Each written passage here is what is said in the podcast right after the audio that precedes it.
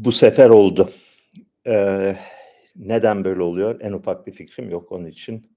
Kusura bakmayın. 10 dakika gecikmeyle başlıyoruz. Size tekrar Yerevan'dan yani Ermenistan Cumhuriyeti'nden e, merhaba diyorum. Bu sefer İra eşim masanın öbür ucunda size merhaba diyor uzunca bir süre bir ayrılığımız oldu biliyorsunuz. Bir, bir buçuk, beş hafta kadar. Ben Samos'tan Paris'e gittim, Paris'ten Viyana'ya gittim, oradan buraya geldim. İra İstanbul'daydı, bir takım e, problemleri çözmekle meşguldü. Oradan kısa bir süre Samos'a döndü. Orada yine epeyce koşturması gerekti. Nihayet bir araya gelebildik. Daha bir süre burada olacağız. Bundan sonra nereye gideriz onu da Cenabı Hak biliyor diyorlar. Size Üçüncü Dünya Savaşı'nın ilk haftasından özel bir program yapalım dedim. Ee, Ukrayna meselesini enine boyuna tartışmamız gerekiyor. Daha doğrusu tartışmayacağız. Ben size söyleyeceğim. Siz de fikirlerinizi bir şekilde oluşturursunuz. Beni çok rahatsız eden bir şey var. Yani her temel hadise şu. Ortada bir savaş var. Bu savaş Rusya ile Ukrayna arasında değil. Rusya ile Batı İttifakı arasında. Yani e, NATO'nun ön, öncülüğünde Amerika Birleşik Devletleri ve uydularından oluşan ittifakla Rusya arasında bir savaş var. Bunda bir şekilde böyle e, demokrat sayılan ya da dünyadan haberdar sayılan kesim özellikle Türkiye'de fakat genellikle Batı kamuoyunda canhıraş bir e, kararlılıkla, canhıraş bir tek yönlülükle bir tarafın propaganda başlıklarını tekrarlamakla meşgul. Yani e, NATO'nun savaş propagandası yönetimi tarafından söylenen belli başlı iki üç tane, dört tane çok basit bir dizi e, tez var. Israrla bunlar ileri sürülüyor. Bir, Putin delirdi herhalde olur mu böyle şey? İkincisi, e, bağımsız bir ülkeyi nasıl istila eder? Ay bombalıyor ortalığı ne kadar kötü bu bombalar vesaire. Her savaşta bombalar uçuşur, insanlar öldürülür.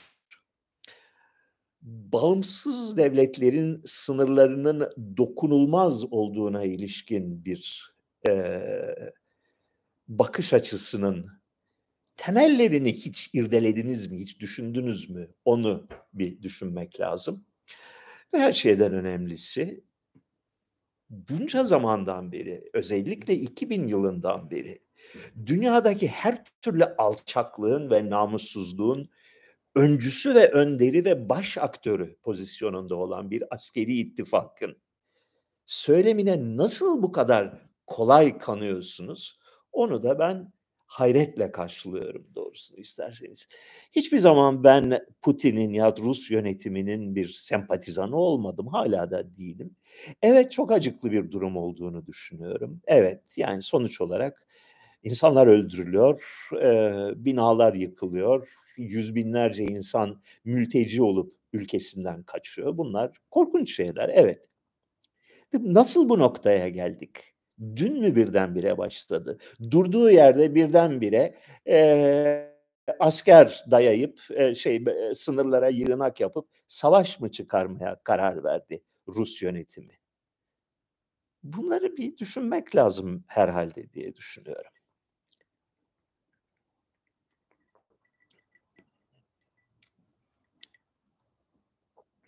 ...1989 ile 91 yılları arasında Sovyetler Birliği e, hemen hemen tümüyle barışsız, barışçıl bir şekilde yani kan dökülmeden tasfiye edildi.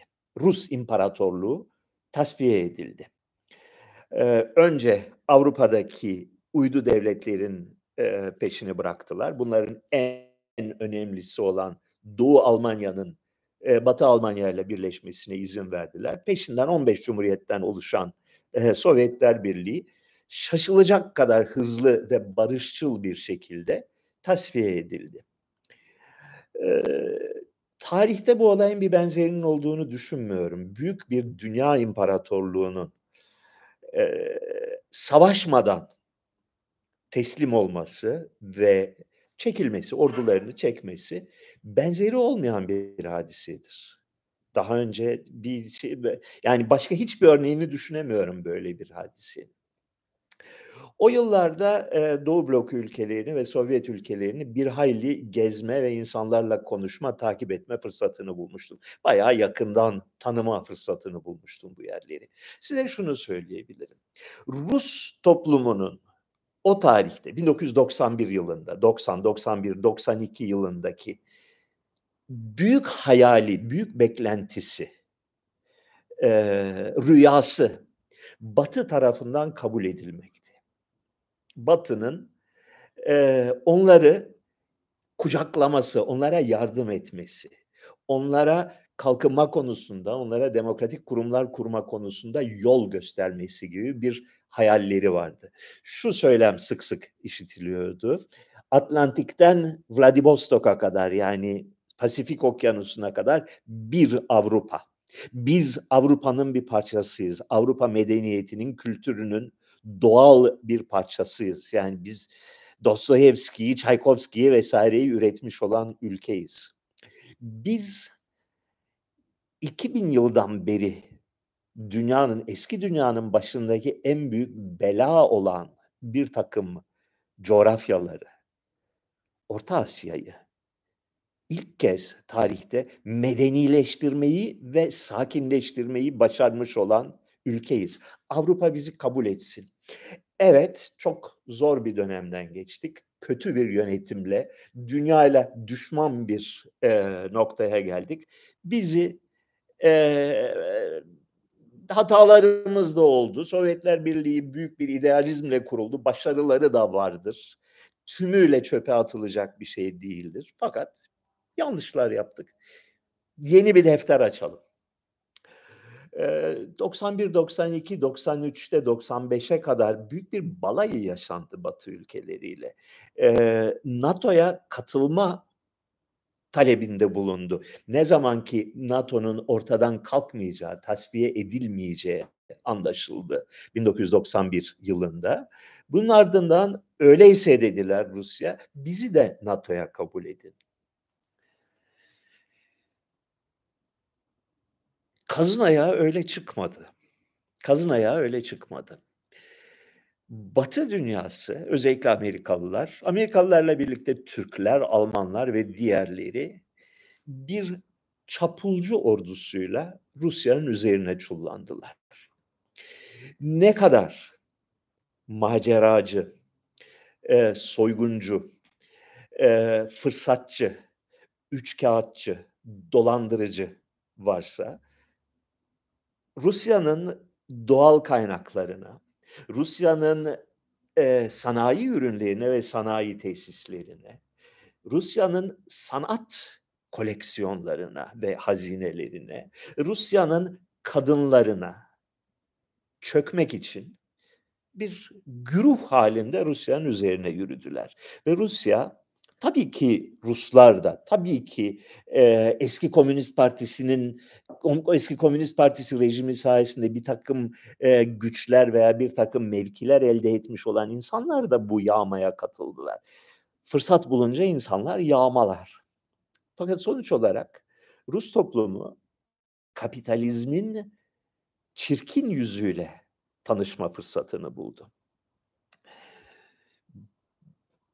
2000 yılına doğru 98 yılından sonra doğal bir refleksle Rus toplumu bu durumu önleme çalışmasına girdi. Bunun anlamı nedir? Önleme demek şu demektir. Kardeşim burası yağmalanacaksa siz yağmalamayacaksınız, biz yağmalayacağız. Yani bütün bir Rus yönetici sınıfını, bütün bir Rus elitini tasfiye edemezsiniz. Onları yok sayıp ülkeyi ele geçiremezsiniz. Bunun yöntemi temiz bir yöntem değildi. Temiz yöntem çapulcu ordusuyla temiz yöntemlerle başa çıkamazsın. İnsanlar gelmişler seni yağmalıyorlarsa buna karşı yeri geldiğinde şiddet kullanmak zorundasın. İşte o şiddetin adı Rus oligarkları olarak tescil edildi. Ee, Rus mafyaları olarak tescil edildi.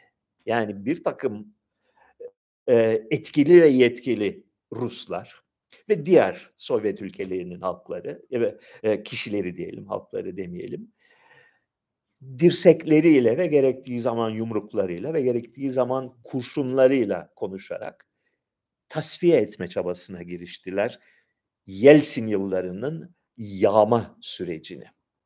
Bu Batı dünyasında şiddetli bir tepkiyle karşılandı demokratik bir ülke değil, hukuk bile geçerli değil.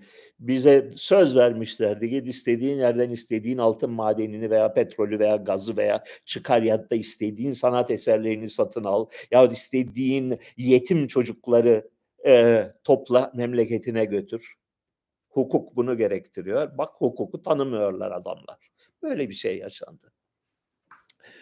İkinci bir şey yaşandı. Ee, bariz bir şekilde Amerika Amerikan Amerika'yı yönetenlerin Rusya'yı parçalamak yani Sovyetler Birliği nasıl parçalandıysa Rusya'yı da parçalamak yönünde çalışmaları olduğu göründü ve bunun kıvılcım noktası, bunun yanma noktası e, Çeçenistan hadisesiydi. Çeçenistan'a örgütlü olarak yurt dışında eğitilmiş, özellikle Türkiye'de eğitilmiş İslami militanlar gönderildi. Ve bunlar sayesinde bir gerilla savaşı, bir bağımsızlık savaşı başlatmayı e, denediler. Ki bu başarılı olursa şayet Rusya'nın dört bir bölgesinde, Tataristan'da, Kırım'da, e, Sibirya'da benzeri hareketlerin kendiliğinden alevleneceğini umdular. 2000 yılında Putin seçildi ve Putin'in görevi, Putin'in işlevi, Putin'in ülkede e, destek bulmasının temel nedeni bu hadiseye karşı bir ölüm kalım mücadelesi verilmesi gerekiyor. Bunu yapacak en ideal insandır. 2002 yılında Çeçenistan'ı yerle bir ettiler. Ve Çeçenistan'ı e, sakinleştirmeyi başardılar. O noktadan sonra Batı dünyası Putin'i bir daha affetmedi. Sen ne cüretle ülkende samimi bir yürekle bağımsızlık isteyen bir takım sakallı cihatçıları yok edersin. Buydu argüman. Bu kadar basitti. Yenildiler Çeçenistan'da. Bunun peşinden Tacikistan'ı denediler. Aynı şekilde orada bir İslami gerilla hareketi başlatmayı denediler. Başaramadılar. Ee, orada da yenildiler. Üçüncü kademede e, Gürcistan'ı yani eskiden beri çok problemli bir ülke olan, eskiden beri e, bir sürekli bir savaşı ulusal kültürün bir parçası haline getirmiş bir ülke olan Çeçenistan'ı NATO'ya dahil etmeye Türkiye vasıtasıyla Çeçen e, şey Gürcü e, polisini, Gürcü ordusunu organize etmeye ve entegre etmeye, kendi bünyelerine almaya çalıştılar. E, fanatik bir Gürcü milliyetçiliğini teşvik ettiler. E, Gürcistan problemli bir ülkedir. Çünkü Gürcistan dahilinde yarım düzine başka millet yaşıyor. Hepsinin de böyle coğrafi bölgeleri var. E, Abhazlara yönelik bir katliam ve tehcir politikası uygulamaya başladı Gürcistan. Ee, Osetleri ülke yönetiminden hatta ülke topraklarından kovmak için bir çalışmaya girişti. Bu noktada Rusya bunu bahane ederek Gürcistan'a saldırdı. Bir hafta süren bir savaşta bir tokat attılar. O zamandan beri Gürcistan bir daha kendine gelemedi. Amerika'nın politikası neydi bu? Ne, nasıl neden böyle bir çılgınca politikaya giriştiler? Buna gayet somut olarak isim ve tarih verebiliyoruz. Ee, Amerika'da 1991 yılından itibaren özellikle Baba Bush'un yönetimi döneminde e, Rusya'ya yönelik son derece pozitif, son derece dostane bir yaklaşım söz konusuydu. 95'ten sonra 96'ya doğru e, Clinton döneminde e, neokonlar denilen bir siyasi hareket, bir bürokratik hareket e, Washington'da sesini duyurmaya başladı. Paul Wolfowitz'ti bunun e, önde gelen teorisyeni ve e, düşünürü. Ve e, Rusya'nın ileride tekrar saldırgan bir çizgiye geleceği, Rusya'nın düşman olduğu ve NATO'nun politikalarını, bu, Amerika'nın politikalarını buna göre şekillendirmesi gerektiği fikrini ısrarla savundu. Clinton döneminde belli bir ölçüde bir etkinliğe kavuştular. Fakat ikinci Bush zamanında 2000 yılından itibaren çılgınca bir özgüvenle ve kibirle Amerikan dış politikasına hakim oldular neokonlar. Eee, neokon dediğimiz insanlar ki bir kısmını şahsen de tanıma fırsatını buldum. Bir kısmının makalelerini, mülakatlarını filan bayağı yakından izledim. Kariyer hırsı ve ön yargı ve kibir dışında herhangi bir, eee, ahlaki ilkeyle bağlı olmayan bir zümre, iktidar hastası insanlardan oluşan bir zümreydi. ve bütün 70 yıllık anti-Sovyet, anti-komünist ve anti-Rus propagandayla yoğrulmuş. E, Rusya konusunda objektif düşünme isteği ve imkanı olmayan, ön yargılarının çocuksuluğu karşısında insanın dehşete kapılacağı türden mahluklardı. NATO NATO denilen ittifak 1949 yılında bir amaçla kuruldu. Sovyetler Birliği ile mücadele etmek için. Sovyetler Birliği'nin olası e, hegemonyasını sınırlandırmak, belirli sınırlar içine hapsetmek ve Sovyetler Birliği ile gerektiği zaman savaş savaşma tehdidini kullanarak Sovyetler Birliği'nin dünyada etkili olmasını önlemekti NATO'nun amacı. 1991'de Varşova Paktı tasfiye edildiğinde e, NATO'nun da mantıken bir varlık sebebi kalmamıştı. Fakat NATO kocaman bir teşkilat, muazzam bir kadroyu barındıran ve onları besleyen bir teşkilat. Daha önemlisi, çok daha önemlisi akla seza bir endüstriyi, bir silah endüstrisini, bir e, propaganda endüstrisini, bir işte araştırma kuruluşlarını, e, silahlı kuvvetlere malzeme te, şey, e, tedarik edenleri besleyen dev bir çıkar örgütü. Her bürokratik örgüt önce bir amaçla kurulur. Bir noktadan sonra kendi varlığını sürdürmek yegane amacı haline gelir o örgüt. Ve böylece NATO'nun devam etmesine karar verildi. NATO, NATO'nun düşman tanımı yavaşça kaydırıldı. Düşman kim? Yeni NATO'nun düşmanı kim? Rusya. 97 yılından itibaren NATO alanını genişletmeye başladı. İlk genişleme 91 yılındaydı. Rusya ile bir e, Sovyetler Birliği ile bir antlaşma zemininde Almanya'nın birleşmesine izin verildi. Ee, Almanya'nın birleşmesi demek Doğu Avrupa'nın, Doğu Almanya'nın da NATO üyesi olan Batı Almanya'ya katılması şeklinde gerçekleşti. Buna Ruslar e, şey göz yumdu, şey yaptılar, buna rıza gösterdiler. Başka çareleri de yoktu aşamada. İkinci kademede 95 miydi, 97 miydi tam hatırlamıyorum. Polonya Çek Cumhuriyeti ve Macaristan'ın NATO'ya katılması gündeme geldi. Şu denildi o tarihte. Bu ülkeler Avrupa Birliği'ne katılmak istiyorlar. Fakat Avrupa Birliği'ne katılınca NATO'ya katılmazlarsa bir takım sıkıntılar olur. O yüzden Avrupa Birliği'ne katılacaklarsa NATO'ya da katılmalılar. Rusya buna da eyvallah dedi. Bir süre sonra iş çığırından çıkmaya başladı. Çünkü üç Baltık Cumhuriyeti de NATO'ya eklendi.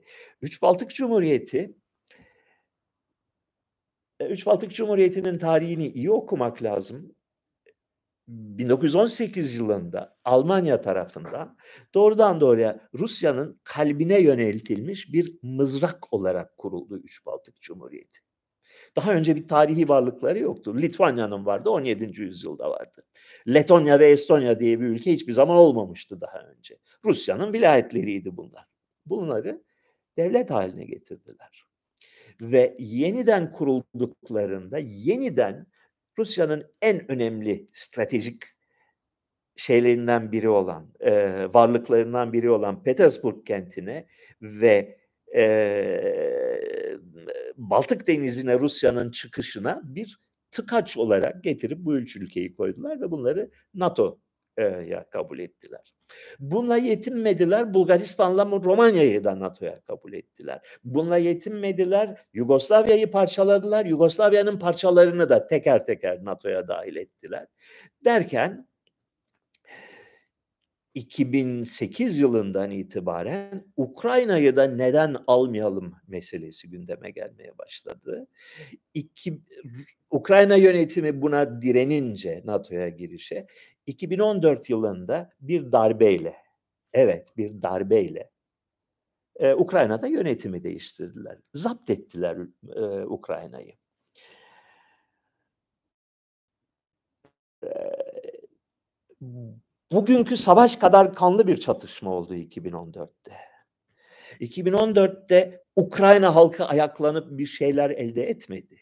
Ukrayna halkı dediğiniz şey meydanda toplanan 100 bin veya birkaç yüz bin insandan ibarettir. 43 milyon, 44 milyonluk bir ülkede ülkenin büyük çoğunluğu televizyon karşısında seyretti olayları. A takımı yenildi, B takımı aldı vay vay vay deyip seyrettiler.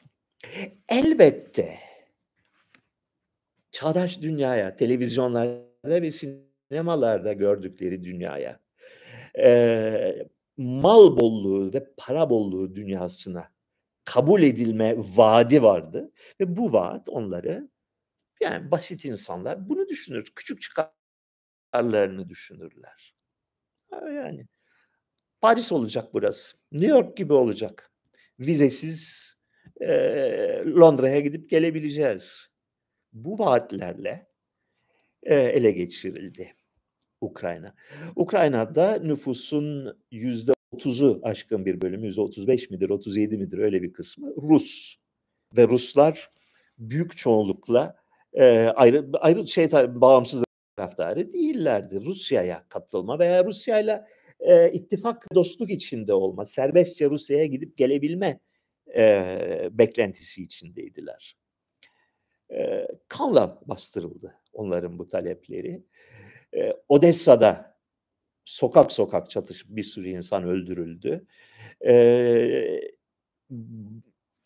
kendini korumak amacıyla bağımsızlık ilan eden iki küçük vilayet, Donetsk ve Lugansk e, vilayetleri kan ve ateşle bastırıldı. On binlerce, on binden fazla insan öldürüldü orada. Sivil insanlar öldürüldü. Böyle bir süreç yaşandı ve son yıllarda özellikle gitgide artan bir dozda e, Batı dünyası sürekli olarak e, Ukrayna'nın NATO'ya katılacağını, Ukrayna'nın e, askeri açıdan Rusya'ya karşı savunulacağını e, beyan ettiler. Donanmalarını uluslararası antlaşmalara rağmen e, Karadeniz'e gönderdiler ve orada gövde gösterisinde bulundular Rusya'ya karşı. Böyle bir süreç yaşandı. Eee, Rusya'nın yaklaşımı 2000'lerin başından beri, en azından 2008'den beri gayet net. Rusya şeyi Ukrayna'yı NATO'ya almayacaksınız ve alamazsınız. Ukrayna bizim tarihi vatanımızın bir parçasıdır. Ukrayna bin yıldan beri Rusya'nın bir parçası olmuştur. Nüfusunun önemli bir kısmı, büyük bir kısmı Rus'tur. Eee, tüm ekonomik varlığı, e, iletişim standartları, kültürü, e, şehirciliği, yolları, demir yolları vesaire hepsiyle entegredir Rusya'yla. Böyle bir ülkedir. Burayı Rusya'yı düşman sayan bir askeri gücün eline teslim etmeyiz dediler. Amerika'da ve Avrupa'da aklı başında olan herkes gelen süreci gördü. E, bunların en önemlisi benim açımdan, benim düşündüğüm George Kennan vardır. George Kennan birinci Soğuk Savaş'ın olarak, teorisyeni olarak bilinir. 1949 e, 1946'dan başlayarak Soğuk Savaş teorisini, containment doktrinini e, entelektüelize eden kişidir George Kennan. George Kennan çoktan beri emekli olduğu halde 1997'de yanılmıyorsam çıktı ve dedi ki e, bu NATO'nun Rusya'ya doğru yayılma politikası bir intihardır, çılgınlıktır, aptallıktır. Hiçbir mantıki savunulacak bir tarafı yoktur. Savaşa yol açacaktır. Rusya'nın buna karşı kendini savunmayacağını düşünmek ahmaklıktır dedi. Bunun gibi e, gerek askeri sahada, gerek diplomatik sahada, gerek siyaset bilimi, akademik sahada aklı başında insanların pek çoğu ki bunlar e, Amerikan yönetiminin parçası olan insanlar, yani Amerikan ideolojisinin parçası olan insanlar. Neokonların bu politikası bir çılgınlıktır ve savaşa yol açacaktır diye bildirdiler 2000 yılından önce. Bugün de çok net bir şey. Aklı başında olan, tarihi perspektif içinde olaylara bakabilen insanlar çok net görüyorlar ki bu savaşın e, sorumlusu, bu savaşın planlayıcısı, bu savaşı bilerek ve isteyerek çıkaran taraf NATO'dur. Hırsızın hiç mi suçu yok? Yok kardeşim. Yani bayağı bildiğin e, savunma durumu var. Yani şiddet şiddet tehdidi şiddet kadar tehlikeli bir şeydir. Yani bir insanı köşeye sıkıştırırsan, bir insanın üstüne gidip böyle böyle vurmaya, taciz etmeye, kapısının önüne silah dayamaya başlarsan, etrafına bir ayakçılar takımını toplayıp kapısının önünde gürültü yapmaya başlarsan, ona e, ona köşeye sıkıştırırsan, evine kapatırsan bir nokta gelir o insan kendini savunmak zorunda kalır. Ve kendini savunmak çoğu zaman e, çirkin yöntemlerle yapılan bir şeydir. Bugün Rusya-Ukrayna savaşında olan hadise budur. Ee, şu an Ukrayna halkı ezici çoğunlukla Rus karşıtı oldu dediler. Olabilir. Ukrayna halkının Ukrayna halkının hangi duygular içinde olduğu yeterli bir e, siyasi karar nedeni değildir. Rusya'da kaç 200 küsur milyon insan var. Onların çıkarları ne olacak? Yani Ukrayna halkı falanca istiyor, Ukrayna halkı McDonald's olsun istiyoruz diye. Sonuç olarak bunun objektif sonucu eğer Ukrayna'nın Rusya'ya karşı bir silah haline gelmesi ve Rusya'nın ezilmesi ise onların çıkarları ne olacak? Onların tercihleri ne olacak? Yani sadece Ukraynalılar mı karar veriyor sizce Ukrayna'nın kaderinin ne olacağına? Eğer öyleyse o zaman Lugansk ve Donetsk ve Kırım'ın kaderine oranın halkı karar verir değil mi? Bu kadar yani bencillik. Ben öyle istiyorum. Biz Avrupa'ya katılmak istiyoruz. NATO dediğin bir gangster ordusu. Buyur buyur buyur gangster ordusu buraya gelsin. Rusya'nın kenarı başına yerleşsin diyorlar. Bunun sonuçlarını idrak edecek eğitime sahipler mi acaba? Yani biri onlara anlattı mı? Bu böyle olduğu zaman sen 40 milyon böyle bir durumla karşılaştığın zaman öbür 140 milyon ne olacak? Ya 240 mıdır nedir Rusya'nın nüfusu nedir bilmiyorum. Eee, bu şey ga yaygarasını duyuyoruz. Vah, ah, vah, bak, vah, vah, vah, ba bağımsız bir ülkeyi bombalıyor. Bağımsız bir ülkeyi bombalama geleneğini son 30-40 yılda kim başlattı ve sürdürdü ve standartlaştırdı diye bir sorar mısınız? 1998'de Sırbistan'ı bombaladılar. Kel alaka, neden olduğu belli olmayan bir şekilde. Yani bir küçük bölgenin, eee, Kosova'nın birtakım uyuşturucu kaçakçısı çet çeteleri tarafından yönetilen bir bağımsız ülke olmasını sağlamak için eee, Sırbistan'ı bombaladılar. Haftalarca, aylarca. Sivil yerleri, şehirlerin içini, merkezini, yani Belgrad'ı biraz gezerseniz bugün bile böyle ana caddenin ortasına, Taksim'e, Fatih'e, eee, Bağdat Caddesi'ne bomba yağdırdılar. İki eee, 2002'de Irak'ı aynı şekilde mahvettiler. Afganistan'ı aynı şekilde işgal ettiler ve mahvettiler. Suriye'yi mahvettiler. Yemen'i mahvettiler. Libya'yı mahvettiler, yok ettiler. Eee, İran'a karşı, Küba'ya karşı hiçbir ahlaklı insanın savunamayacağı bir, eee, boğma operasyonu sürdürüyorlar ısrarla. Bir gangster çetesinden söz ediyoruz. Bir haydut çetesinden söz ediyoruz. Ve bunların Ukrayna'yı ele geçirmemesi için mücadele vermek bir onurlu bir davranıştır. Alkışlanması gereken bir davranıştır. Benim şahsi görüşüm budur. Gidelim başa. Ne sorular sormuşlar. Ha.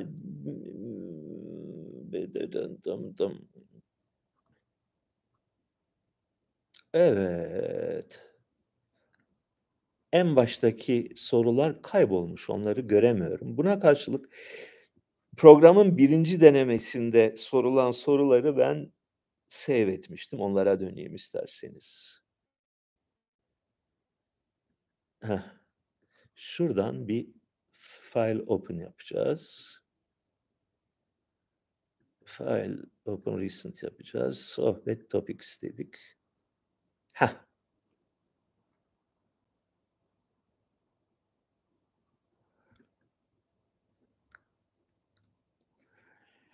Hocam Ukrayna Savaşı Rusya için bir Pirus zaferi mi olacak? Rusya'nın askeri sahadaki bazı başarısızlıklarını da sayarsak, Batılılar Ukrayna ile Rusya'yı oyalayıp mağlup mağlup mu ettiler? Olabilir, kuvvetli bir ihtimal olarak görünüyor. Yani eee, Rusya bu işten çok ağır hasarla eee, çıkacak. M olası bir ihtimal, eee, Rus yönetici sınıflarının, eee, Putin'i kurban edip "Aman biz ettik, siz eylemeyin." eee, noktasına gelmesi ve, eee, teslim olmasıdır. Bunu, eee, evet, Pirus zafe Pirus zaferi ne demek biliyorsunuz. Yani savaşı kazanıyorsunuz ama zararın o kadar fazla oluyor ki keşke kazanmasaydık diyorsunuz. Eee, bu, eee, kuvvetli bir ihtimal. Almanya'nın savaş sonrası konumunu ve Rusya ile ilişkisini yorumlar mısınız demiş bir arkadaş. Ivan İliç demiş bunu. Eee, 2500 kilometrelik boru hattı süs olarak mı duracak? Anladığım kadarıyla beklenti şu, şu anki rejimle ve şu anki içe kapanık ve milliyetçi yönetimle, eee, Rusya'da iş yapmak istemiyorlar. Bu bu yönetimi her ne pahasına olursa olsun ve Rusya'yı yıkma pahasına indirmek istiyorlar. Belki başarırlar. Başardıktan sonra Rusya'yla iyi ilişkiler kurmak isteyeceklerdir. Rusya'yla iyi ilişkiler şu demektir: Bize gazını sat ama bizimle aşık atacak, bizimle boy ölçüşecek, bizim bize karşı kuvvetli duracak bir, e, altyapınız olmasın. Yani siz gazı hele bir verin, biz gerisini düşünürüz. Yaklaşımına onay verecek, buna boyun eğecek bir Rusya istiyorlar. Bu yaklaşımın temelindeki kibir, bu yaklaşımın en zayıf noktasıdır. Tüm savaşlar böyle çıkar. Düşmanı küçümseyerek, düşmanı kolay ya yeneriz biz düşüncesiyle çıkar. Öyle düşünce olmazsa zaten savaş çıkarmazlar. Rusya kolay ya diyorlar. Bir hele bir Putin insin, hele bir burunları sürtünsün, hele biraz açlık çeksinler. Ondan sonra düşünürüz. Tarihteki bütün büyük savaşlar böyle çıkmıştır ve çoğu büyük hüsranla sonuçlanmıştır. Birinci Dünya Savaşı da böyle çıktı. İkinci Dünya Savaşı'nı Almanya aynen böyle bir yaklaşımla çıkardı. Ezeriz bunları diye çıkardı. Ee, İran'da kaç sene oldu? 40 sene mi oldu? İran'ı boğmak için, İran'ı ezmek için ellerinden geleni artlarına koymuyorlar ve İran kalkındıkça kalkınıyor, güçlendikçe güçleniyor. Rusya'da bu işin sonu ne olur göreceğiz. Yalnız Rusya'nın kolayca yenileceğini sanmıyorum. Ee, Rusya'yı kolayca yenebileceğini zanneden birkaç tarihi deneyim var. Birincisi Napolyon'dur. 1812 senesinde. İkincisi Osmanlı Devleti'dir. 1877 senesinde. Üçüncüsü Hitler'dir. 1941 senesinde. Üçü de çok büyük hüsranla sonuçlanmıştır. Bu üçünün hüsranla sonuçlanması bu sefer de hüsranla sonuçlanacak anlamına gelmez. Fakat biraz tarihi perspektifi olan biri bu savaşın bir kumar olduğunu, bir zar atışı olduğunu idrak eder ve sonucunun ne olacağını kestiremez, kestiremeyeceğini bilir. Kestirdiğini zannedenlerin ise budala olduğunu bilir.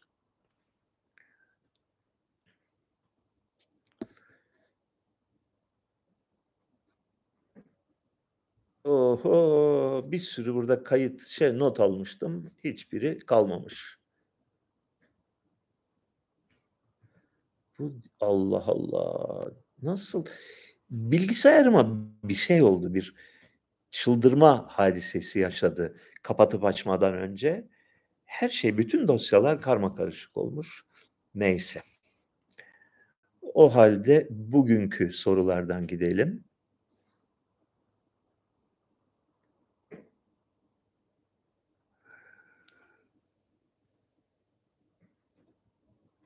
Hocam Zelenski'nin darbeyle indirilmesi mümkün müdür? Bu aşamada zor görünüyor. Zelenski çetin ceviz çıktı. Yani e, geçen haftaya kadar herkes feci surette küçümsüyordu adamı. E, Ukrayna'nın Cumhurbaşkanı'nı. Çünkü biliyorsunuz adam bir aktör, bir komedyen ve e,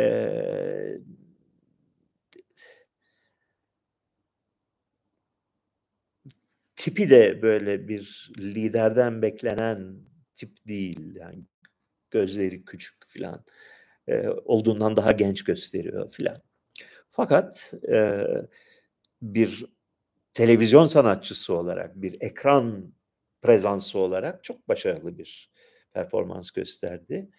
Bu aşamada Zelenski'nin darbeyle indirilmesi pek mümkün görünmüyor. Bir e, eninde ya da sonunda Rusya bu savaşı kazanacaktır diye düşünüyorum ben. Fakat savaşın hızlı bir şekilde bitmesiyle uzun sürmesi arasında dağlar kadar fark var. Ee, çok net bir şekilde Rusya en azından savaşın ilk aşamasında sivillerin zarar görmemesi için ciddi bir çaba gösteriyor ya da en azından bu yönde emirleri var birliklerine. Uygulamada tabii ki bir sürü günahsız insan ölecektir veya zedelenecektir. Fakat öyle anlaşılıyor ki bütün bombardıman e, çalışması askeri e, tesislere ve havaalanlarına yönelikti. E, şu ana kadar da ölen Ukraynalı sayısının öyle ahım şahım bir şey olmadığı, e, yani yüz veya öyle yüzler düzeyinde olduğu anlaşılıyor. E, kısa ve etkili bir şekilde biten bir savaşta Ukrayna fazla bir zarar görmeyecektir. Batı'nın bütün çabası, bütün politikası savaşın mümkün olduğu kadar uzun sürmesi ve mümkün olduğu kadar kanlı geçmesi. Bunun e, propaganda açısından son derece büyük değeri olduğuna inanıyorlar. Yani e, dünya kamuoyunu Rusların kötü olduğuna ikna etmek konusunda bir şeyi var bunun, e, faydası var. E, uzun süren bir savaşın Rusya'yı ekonomik olarak, diplomatik olarak ve içte siyasi dengeler açısından e, zarara uğratacağını düşünüyorlar. E,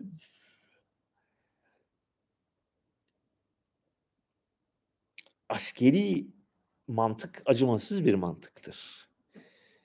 E, bu NATO'nunki ise özellikle son yıllarda gitgide artan bir oranda her türlü ahlaki kaygıyı, her türlü uzun vadeli kaygıyı, her türlü tarih perspektifini kaybetmiş sınırsız bir saldırganlık ve can acıtma politikası olarak değerlendirebiliriz. Irak'ta yaptıkları buydu. Irak'ta e, askeri bir hedefleri yoktu, askeri bir amacı yoktu, stratejik bir amacı yoktu, yoktu yaptıkları işin. Irak halkını mahvetmek için uğraştılar. Amaç buydu. Olabildiğince çok sayıda kahverengi derili adamı öldürmekti amaçları. Ee, Afganistan'da da üç aşağı beş yukarı buydu. 20 sene boyunca deliler gibi bombaladılar ülkeyi. Her tarafını bombaladılar. Sivillere yönelik inanılmaz bir terör rejimi kurdular. Sonuçta yenilip gittiler. Aynı sürecin Eee tekrarlanmasından ben şahsen korkuyorum. Enteresan bir şekilde bugünkü çatın baş bölümünü tamamen kaybettim. Sende de öyle mi?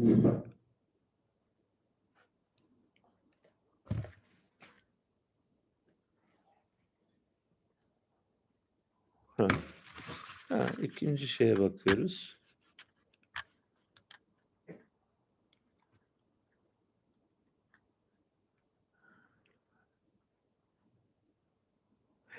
Şöyle yorumlarla karşılaşıyoruz. Rusya sizin eve de füze atsın oldu o zaman gibisinden. Bu tür insanlar ya insancıklar burada ne yapıyor? Niçin buradalar? Merak ediyoruz.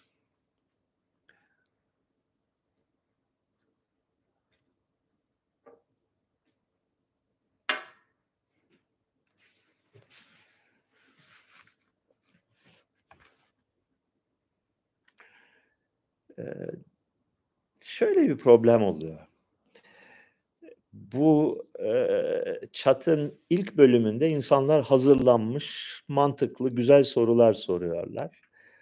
Sonra e, programın ilerleyen saatlerinde bir ergenler arası laf atışmasına dönüşüyor diyalog. Ben bundan çok rahatsızım. Ve gerçekten İRA'dan bu konuda çok daha dikkatli olmasını isteyeceğim.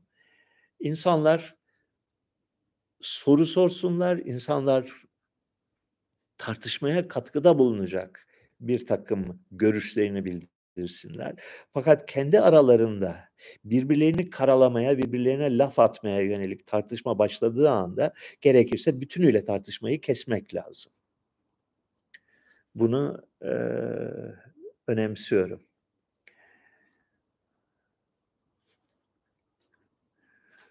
Ukrayna Rusya'nın düşmanlığını çekeceğini bile bile neden NATO'ya girmek istiyor? Ukrayna bağımsız bir devlet değil. Ukrayna NATO güçleri tarafından finanse edilen e, kurumları ve yönetici kadroları ele geçirilmiş bir ülkedir. Amerikan Cumhurbaşkanı seçimlerinden hemen önce biliyorsunuz Biden'ın oğlunun bütün dosyaları çıktı ortaya. Biden ve oğlunun yani hem başkan seçilmeden ön, önceki dönemde Joe Biden'ın şahsen ve oğlunun Ukrayna yöneticileriyle bir e, çıkar ilişkisi, bir şantaj ilişkisi içinde oldukları ortaya çıktı ve bu konu feci surette bastırıldı.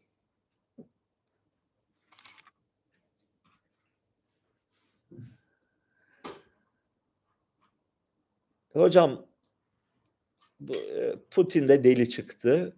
Doğudaki bu geleceğe öngörememe alışkanlığı nereden geliyor sorusunun. Ancak geleceği gördükten sonra bu sorunun cevabını verebiliriz. Batı dünyasının da bugün geldiği noktada geleceği ya da geçmişi ya da bugünü ne derece sağlıklı değerlendirebildiği meselesi çok ciddi bir konu.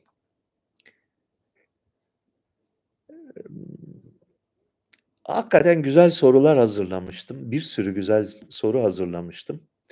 Bunların hepsini bir şekilde kaybettim. Kerem Can Güler geçen hafta sormuş. Hocam ben salağım ne yapabilirim? demiş. Bu, bu soru beni düşündürdü. Kerem Can Güler'e tavsiyem iki şey yapabilirsin. İki şeyden bir tanesi e, insanların yüzde 99'unun seçtiği yoldur. Salaklıkla başa çıkma yolu. Salaklığını kabul et ve onunla onur duy, gurur duy. Salaklığını kimliğinin başlıca unsuru haline getir. Mesela çık salak salak konuş. Bir marifet yapıyormuş gibi. Ukrayna bağımsız bir ülke nasıl yani, yani ne hakla bağımsız bir ülkeye saldırabilirler. Ee, hayat eve sığar diye mesajlar paylaş. Ee, atıyorum bun, buna benzer şeyler Sümerler Türktür. Çünkü atam öyle dedi de. Buna benzer salaklıkları bir gurur kaynağı yap. Çok başarılı bir stratejidir. Çok gerçekten insanların büyük çoğunluğu açısından çözüm yolu budur. Yani akıllı bir insan yapacağı şey budur. İkincisi, ikinci yöntem tabii bu salaklıkla başa çıkmaya çalışmaktır.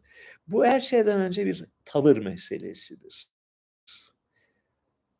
Akıl ve zeka ve anti salaklık dediğimiz şey bir duruştur. Hayata bir hayata karşı bir konumlanmadır. Akıllıymış gibi davranmaya başladığında fark edersin ki aslında akıllıymışsın diye. Bu iki yöntem var. iki tane strateji var. Birincisi açık farkla en akılcı, en mantıklı, en verimli, en faydalı stratejidir.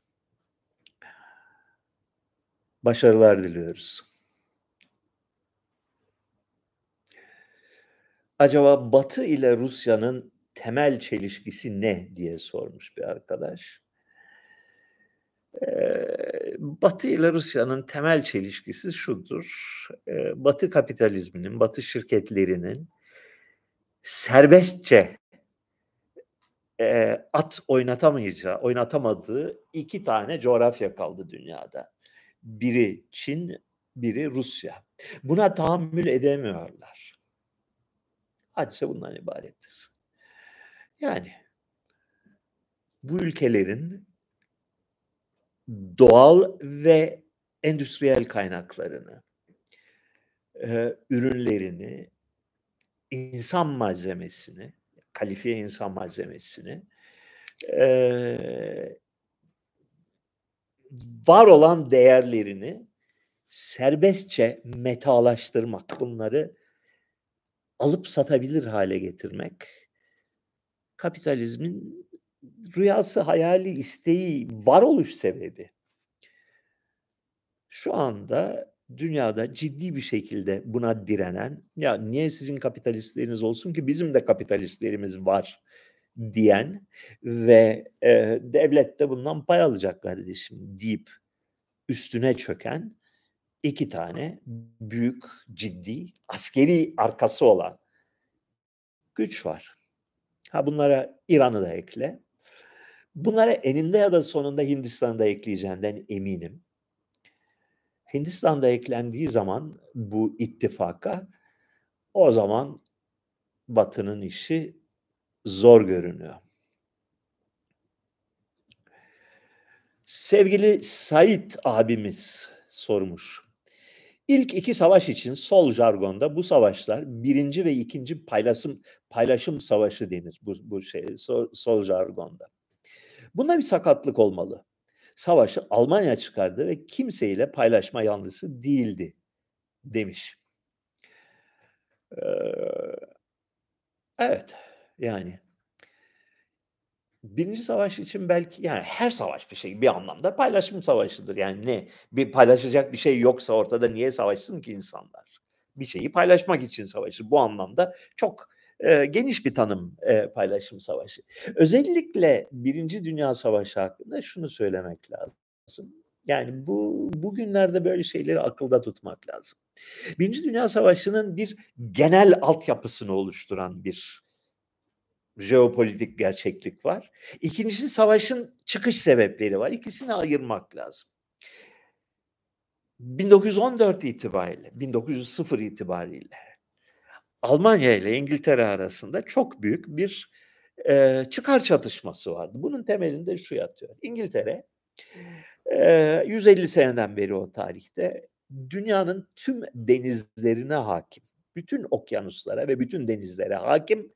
Dünyanın dört bir tarafına koloniler kurmuş. Bir yandan Kanada var, bir yandan Avustralya var, bir yandan Hindistan'dan var, var Afrika'da bir sürü şey var. Bunların her biri birer üst İngiliz e, donanmasının denizlerdeki hakimiyetini destekleyen üsler bunlar. Bu sayede bütün dünyanın artı değerini, bütün dünyanın rantını toplama imkanını buluyor ve büyük bir zenginlik içinde, olağanüstü bir zenginlik içinde. O 20. yüzyıl başında İngiltere akla zarar bir zenginliğin temsilcisidir. Fransa nispeten daha zayıf fakat onun da denizlerde bir varlığı var. Bir sürü kolonisi var. Afrika'nın yarısına sahip. O sayede bir e, ciddi bir e, artı değer sömürüsü, bir e, emme basma tulumbanın emen tarafında olma fırsatını yakalamış. Almanya sonradan devreye girdiği için, Almanya 1871'de kurulduğu için, daha önce yoktu Almanya. 1871'de kurulduğu için pay alamamış dünya kolonilerinde. Almanya'nın önünde bu durumda iki tane fırsat var. Bir tane değil, iki tane fırsat var. Ya Osmanlı Devleti'ni ele geçirecek ve Osmanlı coğrafyasını, Doğu Akdeniz coğrafyasını emecek ya da Rusya'ya doğru yayılacak. Bunlardan birincisi çok gerçekçi değildi. Bir imkandı, bir hayaldi, bir bir ihtimaldi. Fakat çok ciddi bir ihtimal değildi. Çünkü İngiltere ve Fransa Osmanlı'da çok daha önceden köşe başlarını tutmuşlar ve kimseyle paylaşma taraftarı değiller. Yani sen bir Bağdat Demiryolu kurdun diye yahut Osmanlı ordusunun modernizasyonuna katkıda bulundun diye Osmanlı'yı kolay kolay sana yedirmezler. Yedirmediler de nitekim. Rusya öyle değil çünkü Rusya'ya e, müdahale etmesi çok zor İngiltere ile Fransa'nın. Çok uzak bir ülke ve bununla teması olan buna böyle omuzunu dayayan ülke Almanya. O yüzden Almanya şöyle bir plan yaptı. Bunu daha önce de size anlattım. Schließen planı. Şimdi biz Rusya'ya saldırıp Rusya'nın yarısını koparırsak eğer arkadan İngiltere ile Fransa bize saldırır. O yüzden ne yapmalıyız? Ha, çok hızlı ve çok dakik, çok mükemmel bir şeyle, e, e, harekatla Fransa'yı devre dışı bırakmalıyız. Ondan sonra bütün gücümüzü Doğu cephesine yığmalıyız. Buydu Almanya'nın düşüncesi. e, Fransa'yı yenemediler birinci savaşta. Fransa'ya karşı böyle bir tıkanma yaşandı. Milyonlarca insan öldü o tıkanmada. Fakat e, Fransa cephesini aşamadılar. Dolayısıyla yenildiler.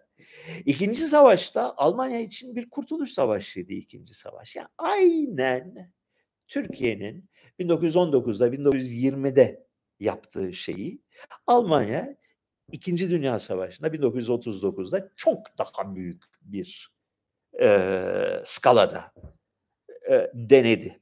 Çünkü Birinci Dünya Savaşı'nda yenilmişti. Yenildikten sonra bunu bir güzel dövdüler. E, kolunu kanadını kırdılar. Ekonomisini mahvettiler. Ordularını tasfiye ettiler. E, ağır bir borç yükü altına soktular. Ve dediler ki usludur. Kıpırdarsan ezeriz. Alman, Türkiye buna direkt tepki gösterdi 1919'da ve e, başarılı oldu. Nispeten başarılı oldu. E, Kurtuluş Savaşı'nda. Almanlar 20 sene beklediler. 20 senenin sonunda 1939'da bir Kurtuluş Savaşı'na girdiler ve öyle bir Kurtuluş Savaşı'na girdiler ki Türkiye'nin aksine şeyin farkındaydılar. Yani bunu çok daha büyük boyutlarda olmak zorunda. Yani Fransa'yı ve Rusya'yı yok imha etmek etmeleri lazım. Başka türlü kazanmalarına imkan yok. Çünkü Birinci Dünya Savaşı'nda gördüler e, olayın hangi noktaya geldiğini. Çünkü uzun süren bir savaşta Almanya'nın şansı yok. İki taraftan sıkıştırıyorlar. O yüzden ikinci savaşta önce Fransa'ya girdiler. Birincisinde yapamadıklarını ikincisinde çok başarılı bir şekilde yaptılar. Fransa'yı üç hafta içinde devre dışı bıraktılar. Ondan sonra Rusya'ya saldırdılar. Ee, gene başaramadılar. Bu sefer de ona benzer bir sürecin ipuçlarını görüyoruz. Yine Almanya açısından, Almanya 1991'den sonra, 1989'dan sonra bütün Doğu Avrupa'yı kolonileştirdi. Yunanistan'dan kalk Estonya'ya kadar git. Her kasabada, her köyde, her köşe başında Alman firmalarını, Alman yatırımlarını, Alman otomobillerini görüyorsun. Alman süpermarketleri, Alman e, nalburiye mağazaları ele geçirdi bu piyasaları. E, bol para akıttılar, finanse ettiler, e, kredi verdiler. Alman bankalarının verdiği krediyle Alman endüstrisini finanse ettiler bu ülkede. Bu süreç bir noktaya kadar geldi dayandı ve tükendi. Çünkü o verdikleri krediler geri ödenmeyecek hiçbir zaman. Çünkü ödenmelerine imkan yok. O yüzden sahayı büyütmek zorundalar. İki seçenekleri vardı. Ya Ukrayna'yı zapt edecekler. Nasıl e, Polonya'yı, Slovakya'yı, e, Hırvatistan'ı nasıl zapt ettilerse Ukrayna'yı zapt edecekler. Ve Ukrayna'nın e, buğdayından, gazından, etinden, sütünden, derisinden faydalanacaklar. Ya da daha büyük oynayıp Rusya'yı alacaklar. İkisinden birini alacaklar. Ee, öyle anlaşılıyor ki 2014'e kadar Ukrayna üzerindeyken gözleri şu anda Rusya'yı hedeflemiş durumdalar. Rusya'daki rejimin değişmesi sonucunda Rusya'nın Amerika'dan ziyade Almanya'nın belki bir nüfuz sahasına dönüşeceğini umuyorlar.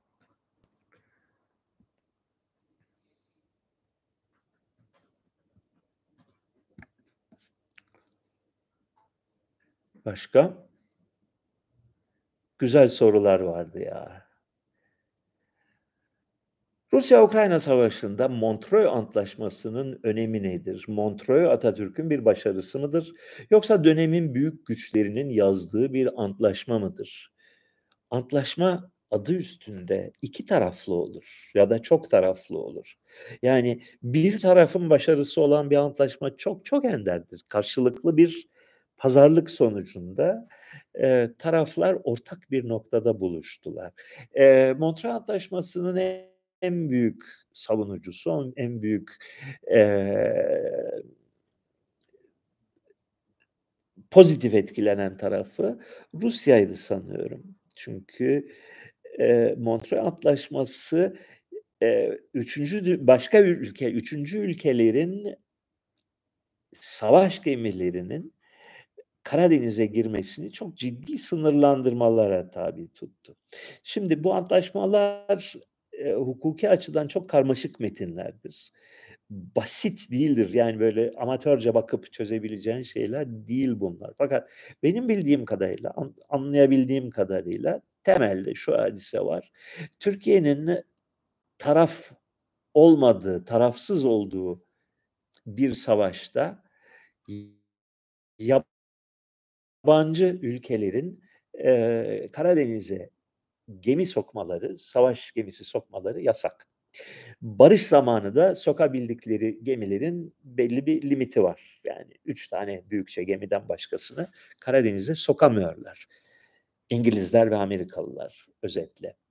Dolayısıyla bu savaş büyürse, bu savaş ciddileşirse ve bu savaş e, içinden çıkılmaz bir noktaya doğru dört nala ilerlerse ve Batı ülkeleri, NATO ülkeleri savaşa doğrudan müdahale yolunda bir mecburiyet altında kalırlarsa Türkiye çok ağır baskı altında kalacaktır savaşa katılmak için. NATO sözleşmesinin bir takım gerekleri var. NATO sözleşmesi Türkiye'ye karşı büyük bir silah olarak kullanılabilir. Türkiye mecbur edilebilir savaşa girmeye. Buna rağmen direnirse veya e, işi yokuşa sürme eğilimine girerse o zaman Türkiye'de siyasi hangi siyasi krizlerin çıkacağını, hükümetlerin nasıl değişeceğini şimdiden kestiremeyiz. Fakat e, Türkiye'nin zor durumda olacağı e, muhakkaktır eğer savaş uzarsa. Kısa sürerse sorun değil. Bir şey sorusu vardı, onu şimdi bulamayacağım ayrıntılı soruyu. Ee, Türkiye'nin kaypak politikasını, Türkiye'nin iki taraflı oynayan yaklaşımını nasıl değerlendiriyorsunuz diye. Bu savaş bir kez daha gösterdi ki Türkiye'nin son yıllarda uyguladığı NATO ve Rusya konusunda uyguladığı politika başarılı bir politikadır. Doğru bir politikadır. Akılcı bir politikadır. Ee, olası bir savaşta Türkiye'nin savaşa mecbur edilmesi, itilmesi halinde Türkiye'nin uygulayabileceği en düzgün politika, en e, Türkiye halkının çıkarına olan politika, İkinci Dünya Savaşı'ndaki İnönü'nün politikasıdır. Yani her iki tarafa da mavi boncuk ver, göster, e, dağıt. Ee, bir müddet Batı'yla yakın görün, kol kola gir onlarla, fotoğraflar ver, yüzde yüz onları e, şey yapan, haklı gören demeçler ver. Derken öbür tarafla e, konuş. Onların bir takım isteklerini veya dileklerini yerine getir. E, o taraftan silah al ama onların silahlarının tutukluk yapması ihtimaline karşı bu taraftan da bir takım şeyler al. Bence bu Türkiye'nin e, uygulayabileceği en mantıklı politikadır. Bu Abdülhamit politikasıdır. Bu İsmet İnönü politikasıdır. Ve bugün de e, yine bu geleneksel dış politikayı Türkiye sürdürüyor. Şimdi savaş bir e, büyük bir sıkıntı olabileceği gibi bir fırsat da olabilir Türkiye için veya başka arada kalan denge ülkeleri için.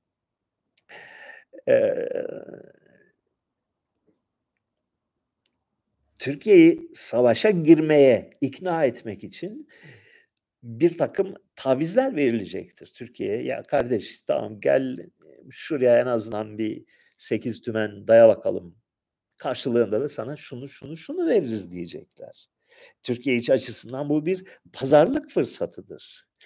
O taraftan bir takım e, tavizler kopardıktan sonra gelip beri tarafa şunu diyecektir Türkiye. Ya kardeş biz bunlar çok mecbur ediyorlar savaşa girmemiz, girmemiz için. Ya kusura bakma ama seninle savaşacağız. Ne diyorsun bu işe? Senin verebileceğin bir şeyler var mı? Belki bir fikrimizi değiştiririz diyecektir. Budur doğru diplomasi.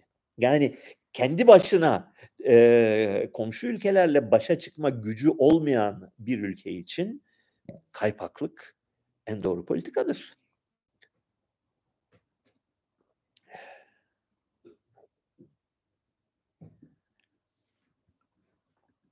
Bakalım. Evet.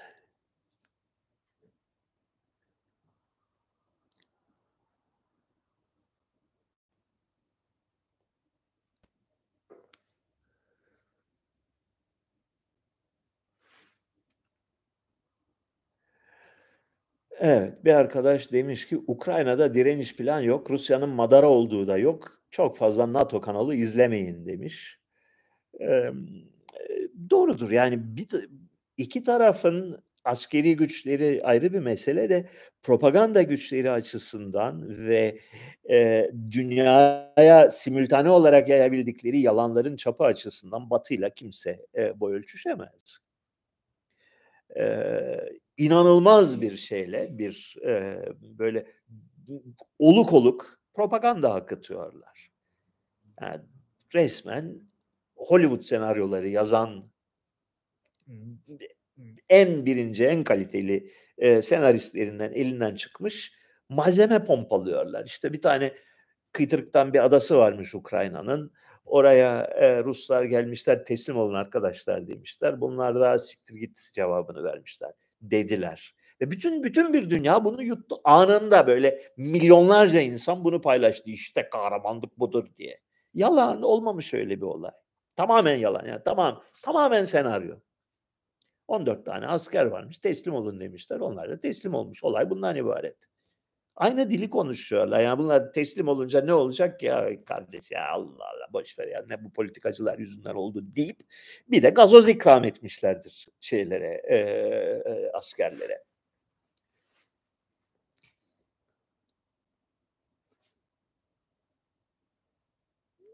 Evet.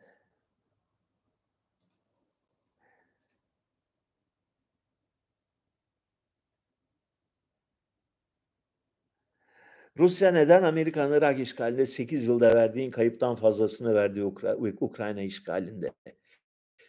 Bu bilgiyi nereden edindim diye sordunuz mu kendinize? Yani bu bilginin kaynağı ne? Nereden biliyorsun Rusya'nın kaç, eee, kayıp verdiğini? Yani şu ana kadar benim gördüğüm, izleyebildiğim kadarıyla her iki taraftan izlemeye çalışıyorum. Eee, öyle çok ciddi bir kayıp yok bu savaşta. Her iki tarafta da öyle bir, eee, çok kanlı bir savaş olarak geçmiyor. Daha bir çeşit böyle, eee, geliştirilmiş polis operasyonu şeklinde gelişiyor. Eee, Rus tarafında çok ciddi koordinasyon sorunları olduğu ve materyal sorunları olduğu anlaşılıyor. Yani tankların benzini bitiyor. Öyle bir durum var ortada. Eee, m mühimmatları bitiyor. Eee, emirler birbiriyle çelişkili geliyor. Saçma sapan olaylar oluyor. Yani, eee, çok hazırlıklı olmadığı anlaşılıyor Rus, eee, ordusunun bu olaya. Ama öyle bir ahım bir kayıp verdiklerine ilişkin bir, eee, hadise yok.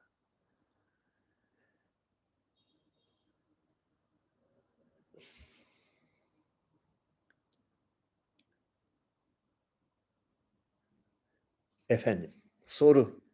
Eee, gündemle pek ilgisi yok sorunun fakat, eee, 4 haftadır Japonya'dan, eee, seni dinleyen Ahmetcan Pırtıcı, eee, çok rica ediyor. İstersen Evet, nedir okuyayım. soru? Hocam, Faraşa, Delmeso, Malakopi gibi yörece izole yerlerde Rum diyalektlerin yaşanmış olması sözde Türk Ortodoksları tezini çökertmez mi? Hıh. Evet, Türkiye'nin etnik kompozisyonu meselesine geri dönmüş bulunuyoruz. Ne kadar ilginç, ne kadar hoş. Eee, Orta Anadolu Rumlarının etnik kökeni diye bir dava var. Türkçü, ırkçı çevrelerde. Israrla ileri sürüyorlar ki Orta Anadolu'da biliyorsunuz Karamanlı denilen, Karaman Rumları denilen, büyük bir Rum nüfus vardı. Özellikle Niğde ilinin nüfusunun büyük bir bölümü, yani yarıya yarı değil herhâlde 1/3 gibi bir bölümü Rum'du. Aynı şekilde Nevşehir, Ürgüp, Kapadokya, Kayseri Kayseri'nin batısı. Kayseri şehri böyle bir şeydir, sınırdır. Kayseri'nin doğusunda Ermeniler vardır, Kayseri'nin batısında Rumlar vardır. 20. yüzyıl başına kadar. Bu Rumların ezici çoğunluğu, büyük bir çoğunluğu Türkçe konuşuyordu. Eskiden beri Türkçe konuşanlar. Bunların ne kadarı Hristiyan olmuş Türklerdir, ne kadarı e, dillerini kaybetmiş Rumlardır. O kadar manasız bir soru ki. O kadar saçma bir, o kadar tarih bilmemekten ileri gelen bir soru ki. E, yani insan üzülüyor böyle şeylere.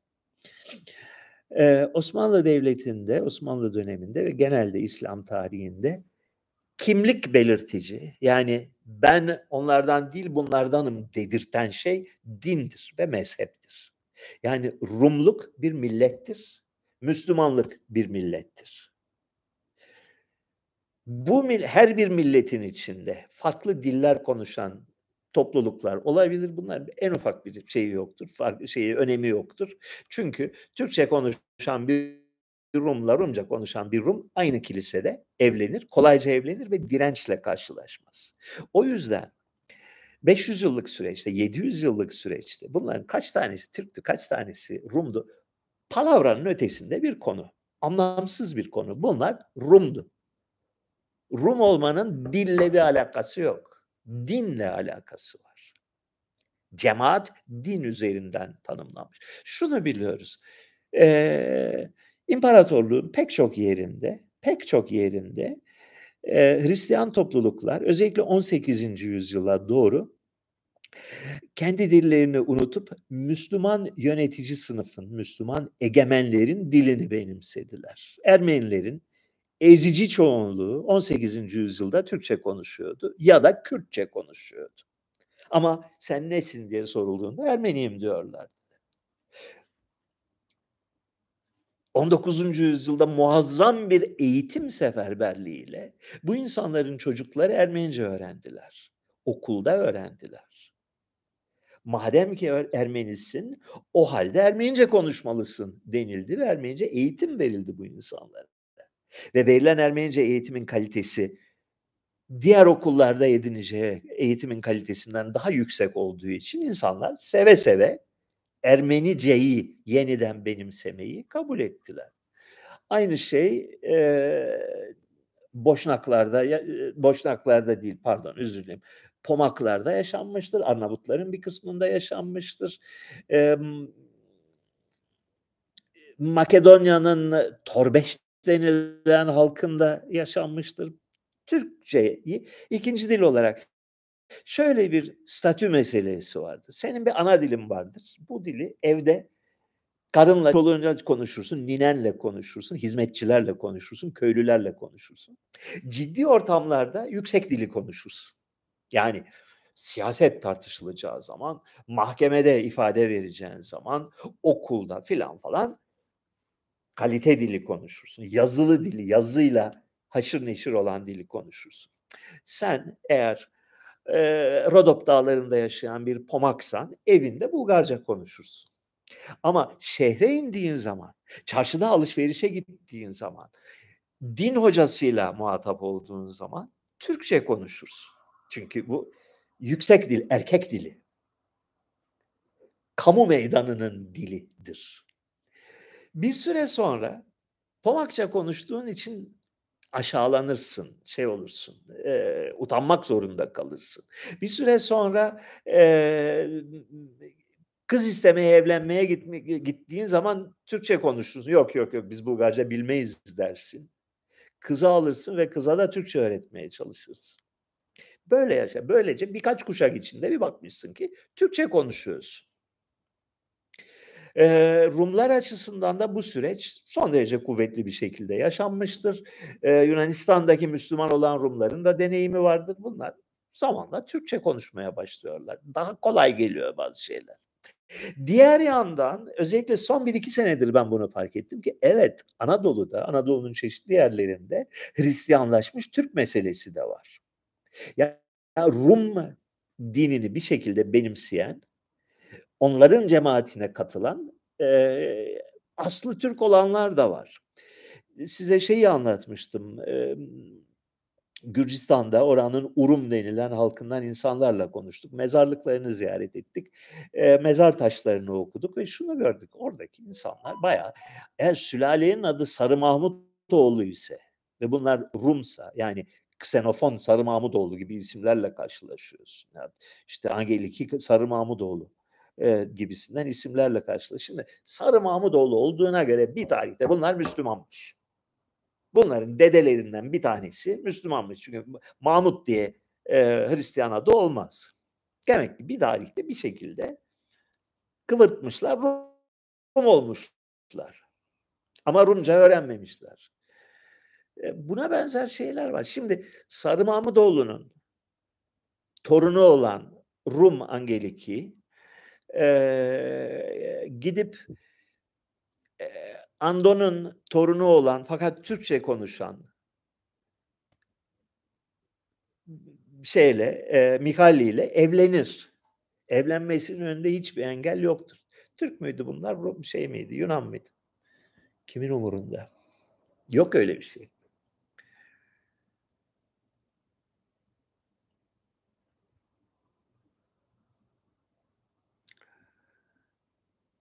Putin sallanır, belki de gider. Ee, kötü olur giderse, çok kötü olur. Dünya için kötü olur. Eninde ya da sonunda gitmesi lazım. Evet, tabii ki gitmesi lazım. 22 sene süren bir iktidar Rusya gibi bir ülkede insanları yozlaştırır, lideri yozlaştırır, akli kapasitelerini ve dengesini bozar. Kibir insanı hastalandırır. Bunlar gerçek. Fakat şu anda e, Batı'nın gangster çetesinin karşısında yenilip gitmesi çok kötü olur. İran'ım so- sansürlüyor mu sorumu diyor bir birisi. İran'ımın yeterince sansür kullanmadığı kanısındayım ve bu konuda ciddi bir konuşmamız olacak şimdi. Çok fazla boş laf geçiyor burada. Tekrar.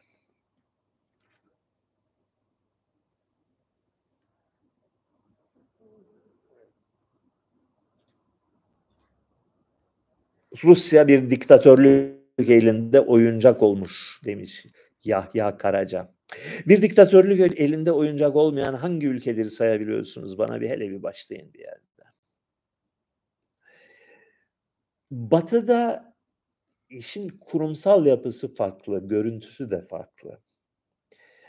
Ee, diğer her yer gibi fakat diğer yerlerden daha fazla bir şekilde yani Rusya'dan daha da kötü bir şekilde Batı ülkeleri son derece örgütlü, son derece hayatın her alanına nüfuz eden bir bürokratik diktatörlüğün elinde esirdir.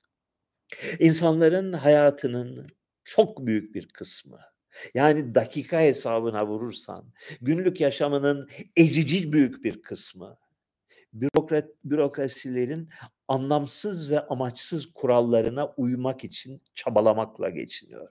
E, tehdit çok büyüktür. Yanlış yaptığın zaman cezalandırılma ihtimali çok fazladır. İnsani ilişkilerle bürokratik e, kıskacı kırma ihtimali düşüktür Batı ülkelerinde. Eski Sovyet ülkeleri bu açıdan günlük yaşamda birçok zorluğun karşısında birçok kolaylığı da barındıran yerler. Yani bürokrasilerin gücü ve örgütlülüğü cıvık ve kaypak. Rüşvetle halledebiliyorsun işini. Rüşvet büyük bir özgürlük aracıdır. Bir insana nefes alma payı bırakan bir toplumsal mekanizmadır. Ee, batı'da bu polis devletinin ve diktatörlüğün ulaştığı, bürokratik diktatörlüğün ulaştığı düzey korkutucu bir düzeydir. Nefes kesen bir düzeydir. Buna karşılık Batı ülkelerinde e, daha ziyade televizyon soytarılığı amacıyla bir takım insanlar sanki rekabet ediyorlarmış. Sanki ülke kaderinde sonuç doğuracak bir takım kararlar alıyorlarmış gibisinden lanse ediliyor ve insanların takım tutar gibi Bu televizyon soytarıları arasında bir tercih yapması imkanı tanınıyor. Bu sistemin bir takım faydaları görüldü bugüne kadar. Adına demokrasi dediler. Demokrasiyle alakası olmayan bir sistem.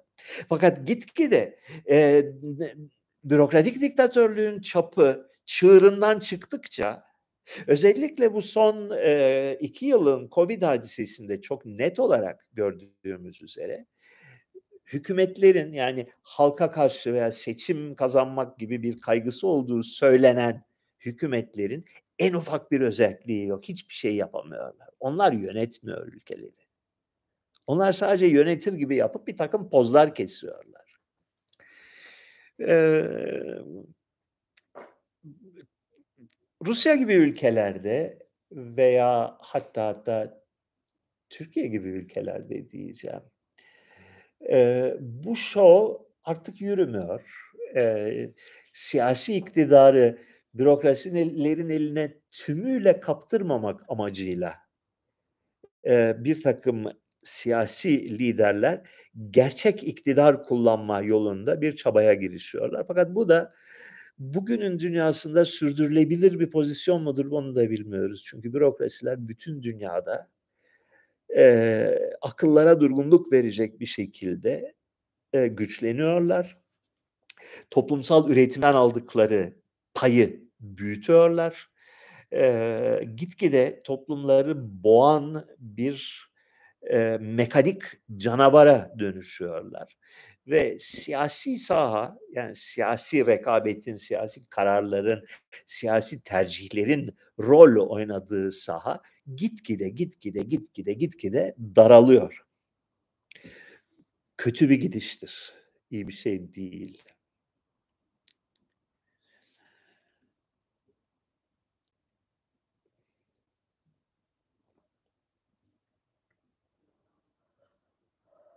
Başka.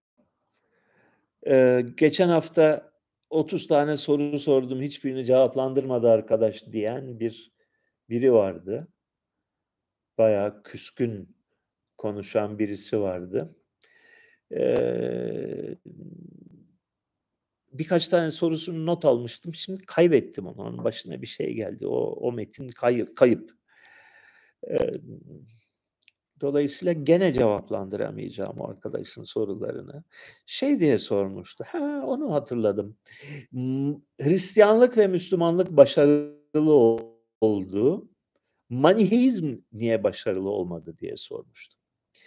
Maniheizmi bildiniz değil mi?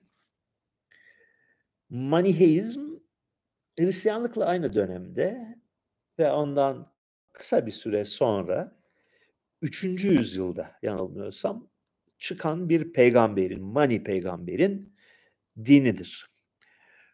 Öyle az buz değil yani bayağı bir kitabi bir din. Bugün Irak olan topraklarda, o zamanlar İran ülkesine dahil olan Mezopotamya'da dünyaya gelmiş, Babil'de. Yani bugünkü Bağdat'ın biraz dışında bir yerde gelmiş. Allah'tan vahiyler gelmeye başlamış ve bunun sonucunda İncil adında bir kitap yazmış. Ee, bu asıl İncil yani İncil kelimesini ilk kez Orta Doğu literatürüne mal eden zat bu. İran ülkesinde çok büyük bir hızla muazzam bir yayılma göstermiş. Ee, onunla yetinmemiş İran'ın doğu cephesinde, Orta Asya'da, Çin'e kadar uzanan bir alanda Maniheizm e, güçlü bir akım haline gelmiş. Bir dönem Uygur Kağanları, 780-90 yılları mı olacak? 800'lerin başı mı olacak o tarihlerde topluca krallığı Maniheist dinine e, dahil etmişler ve çok sayıda Maniheist dini metnini ve dualar, anlatılar, eğitim kitapları vesaire bunları Türkçe'ye tercüme ettirmişler. Ee, sonra e, ezilmiş. Yani bir taraftan İslam dini, bir taraftan Hristiyan dini karşısında iki taraflı bir baskıyla dünya yüzünden silinmiş. Anladığım kadarıyla 9. yüzyıldan sonra Maniheizmin çok fazla bir e, esamesi okunmuyor. Sebebi niye yenildi? Sebebi bence basitti. Çünkü devleti yoktu. Yani Uyguristan'la olmuyor bu iş. Hristiyanların elinde koskoca Roma İmparatorluğu var. Yani bütün Akdeniz havzası doğusuyla batısıyla Atlantik Okyanusu'ndan Fırat'a kadar Dicle'ye kadar pardon özür dilerim Fırat değil Dicle'ye kadar Mısır vesaire dahil olmak üzere bütün Akdeniz havzası Hristiyan bir devletin veya devletlerin kontrolünde. Müslümanlık doğduğu günden itibaren devlet olmuş, dev bir imparatorluğa kavuşmuş. Eski Hristiyan dünyasının bir kısmını koparmış öbür uca kadar. Zerdüştizm İran İmparatorluğu'nun dini. Müslümanlıktan önceki dönemde. Yalnız şöyle bir özelliği var Zerdüştizmin. Zerdüşt dini hiçbir zaman popüler bir din olmayı başaramamış. Bir devlet dini, bir bürokratik bir din, devletin devlet memurları tarafından yönetilen bir din olmuş Zerdüşti. Bunun sonucu olarak İran'da ciddi bir e, manevi boşluk yaşandığı anlaşılıyor Sasaniler zamanında.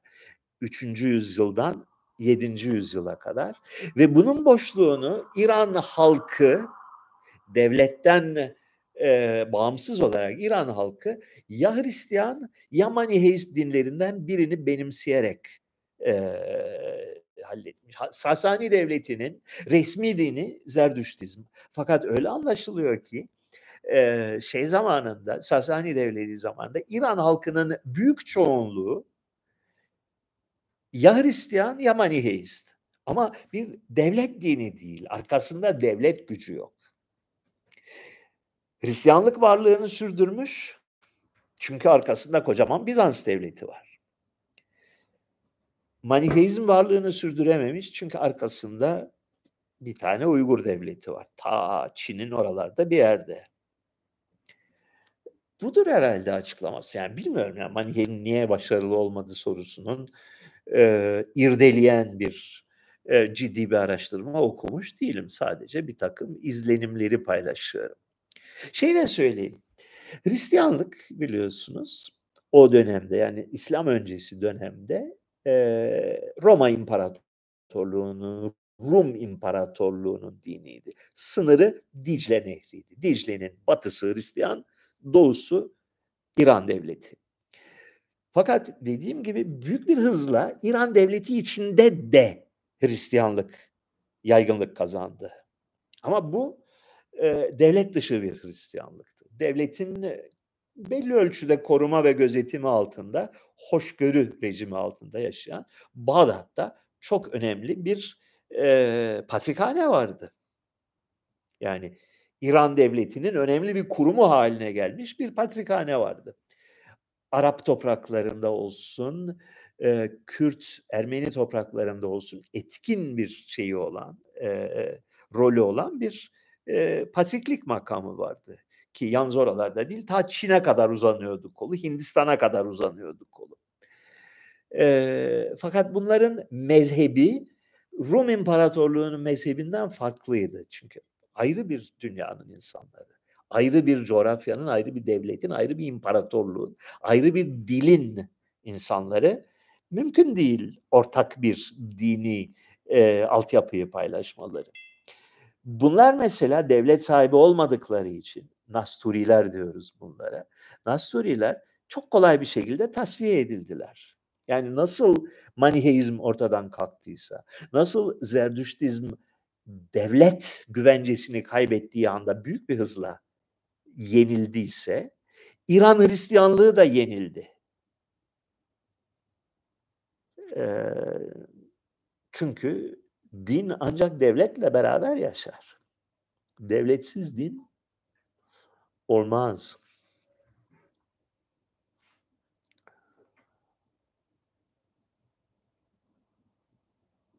Birisi demin şey sormuştu. Nihayet Ermenistan'da kendinizi azınlık hissetmeyeceğiniz bir konuma geldiniz mi diye sormuştu. Cevabı hayırdır. Sevgili arkadaşlar bir buçuk saatle ciddi bir rekor kırdık bugün. Sizlere en içten sevgilerimle alaşmadık diyorum. Bak arkamdaki resmi de gördünüz değil mi? O işte bu şey Büyük Ağrı Dağı, bu Küçük Ağrı Dağı, Ararat. Ee, gelecek sefer şey diye sorun. Ararat Dağı'nın adı nereden geliyor? Ağrı Kürtçe midir hocam diye sorarsınız. Ben de size hiç beklemediğiniz cevaplar veririm. Hadi bana bay bay.